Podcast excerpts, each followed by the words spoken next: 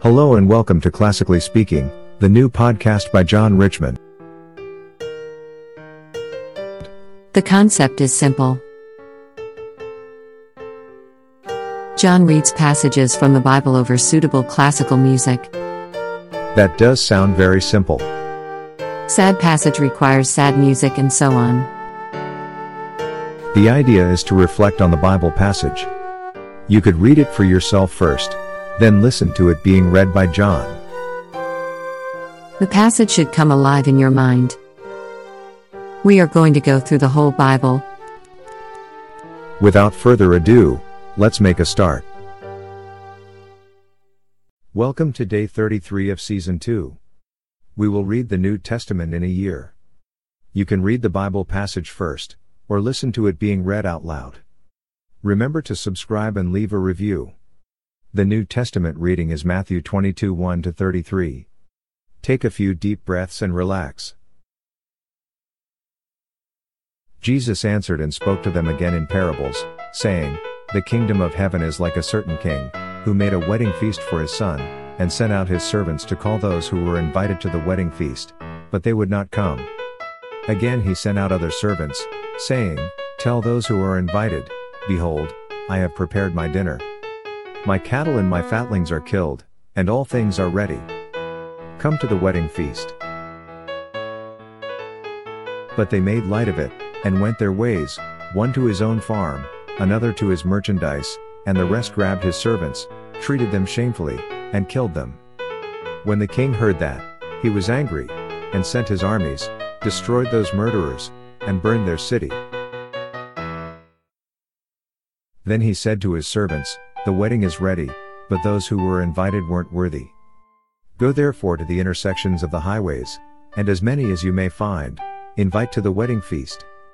Those servants went out into the highways and gathered together as many as they found, both bad and good. The wedding was filled with guests. But when the king came in to see the guests, he saw there a man who didn't have on wedding clothing, and he said to him, Friend, how did you come in here not wearing wedding clothing? He was speechless. Then the king said to the servants, Bind him hand and foot, take him away, and throw him into the outer darkness. That is where the weeping and grinding of teeth will be. For many are called, but few chosen. Then the Pharisees went and took counsel how they might entrap him in his talk. They sent their disciples to him, along with the Herodians, saying, Teacher, we know that you are honest, and teach the way of God in truth, no matter whom you teach, for you aren't partial to anyone. Tell us therefore, what do you think? Is it lawful to pay taxes to Caesar, or not? But Jesus perceived their wickedness, and said, Why do you test me, you hypocrites? Show me the tax money. They brought to him a denarius. He asked them, Whose is this image and inscription? They said to him, Caesar's. Then he said to them, Give therefore to Caesar the things that are Caesar's, and to God the things that are God's. When they heard it, they marveled, and left him and went away. On that day Sadducees, those who say that there is no resurrection, came to him. They asked him, saying, Teacher, Moses said, If a man dies, having no children, his brother shall marry his wife and raise up offspring A, for his brother. Now there were with us seven brothers. The first married and died, and having no offspring left his wife to his brother. In the same way, the second also, and the third, to the seventh. After them all, the woman died. In the resurrection therefore, whose wife will she be of the seven? For they all had her. But Jesus answered them, You are mistaken, not knowing the Scriptures, nor the power of God. For in the resurrection they neither marry nor are given in marriage, but are like God's angels in heaven. But concerning the resurrection of the dead, haven't you read that which was spoken to you by God, saying, I am the God of Abraham, and the God of Isaac, and the God of Jacob? God is not the God of the dead, but of the living. When the multitudes heard it, they were astonished at his teaching.